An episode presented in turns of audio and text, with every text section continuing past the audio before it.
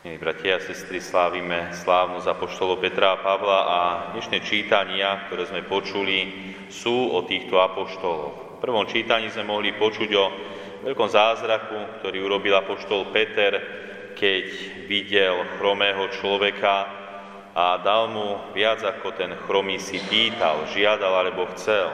Ten chromý chcel, aby mu dal nejaké peniaze alebo nejak ho podporila Svetý apoštol Peter skrze Božú milosť a, dalo by sa povedať, pôsobenie Ježiša Krista uzdravil tohto chromého. Veľký zázrak.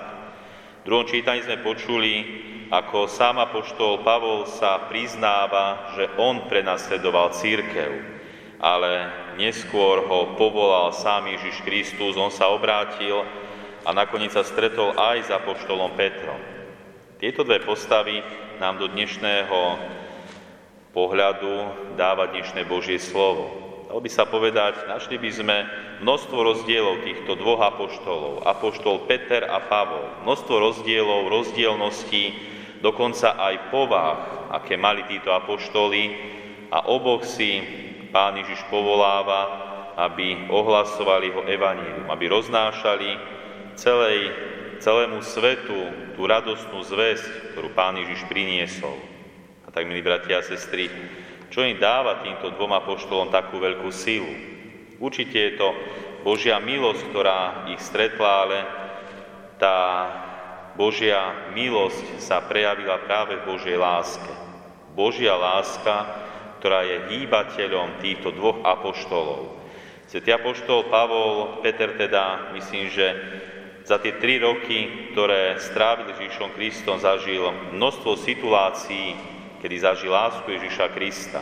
Veď keď boli iba on a Ježiš Kristus a ešte ďalší apoštoli na vrchu a tam sa Pán Ježiš pred nimi premenil, tak sám apoštol Peter zažil niečo nadprirodzené. Dal by sa povedať, zažil nebo, zažil Božú lásku, zažil niečo, čo, aby sa povedal, nechcel opustiť. Sám hovorí, dobre je nám tu. Aj keď zradil Ježiša Krista, predsa tá Božia láska bola v ňom. A poštol Pavol tiež zažíva Ježiša Krista, keď na ceste ho pán Ježiš stretá, on ho tajomne spoznáva, aj keď spadne z toho konia, predsa, ako sme počuli aj v dnešnom význaní, v tom druhom čítaní, tak odchádza na dlhší čas, dokonca niekoľko rokov na púšť, aby sa tam modlil a spoznával. A spoznal Ježiša Krista a jeho lásku. Láska je tým hýbateľom, tou silou, ktorú títo apoštoli zažili a ktorú túžili odozdať ďalej. A tá láska bola taká silná, že obetovali celý svoj život a dokonca zomreli za Krista. Toto je sila Božej lásky. Sila lásky, ktorá je silnejšia ako naša ľudská láska, priateľská láska, možno rodinná láska. Božia láska ide, dalo by sa povedať, až po smrť. Takúto má veľkú silu. A čítal som peknú myšlienku, ktorá hovorí, že práve pravosť našej lásky najlepšie prejavia alebo preveria naši nepriatelia. Našim priateľom myslím, že veľmi ľahké prejaviť lásku, možno sa aj obetovať, možno sa zaprieť, urobiť.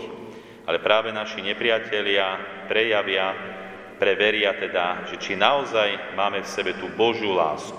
Tá láska, ktorá naozaj ide až, aby sa povedať, za hrob. Toto bola motivácia, sila týchto dvoch apoštolov a myslím, že aj oni prosia a rodujú za nás, za našu církev, aby sme aj my mali do síly, do lásky, nielen žiť podľa Evanieria, podľa Božích prikázaní, ale vždy robiť čosi viac. Viac a dokazoval tomuto svetu, že naozaj v Božej blízkosti je vždy dobre, vždy lepšie. Aj keď to prenasledovanie sveta neprestane, naozaj oni sú dôkazom toho, že Božia láska má tú silu, aby sme kráčali ďalej. Amen.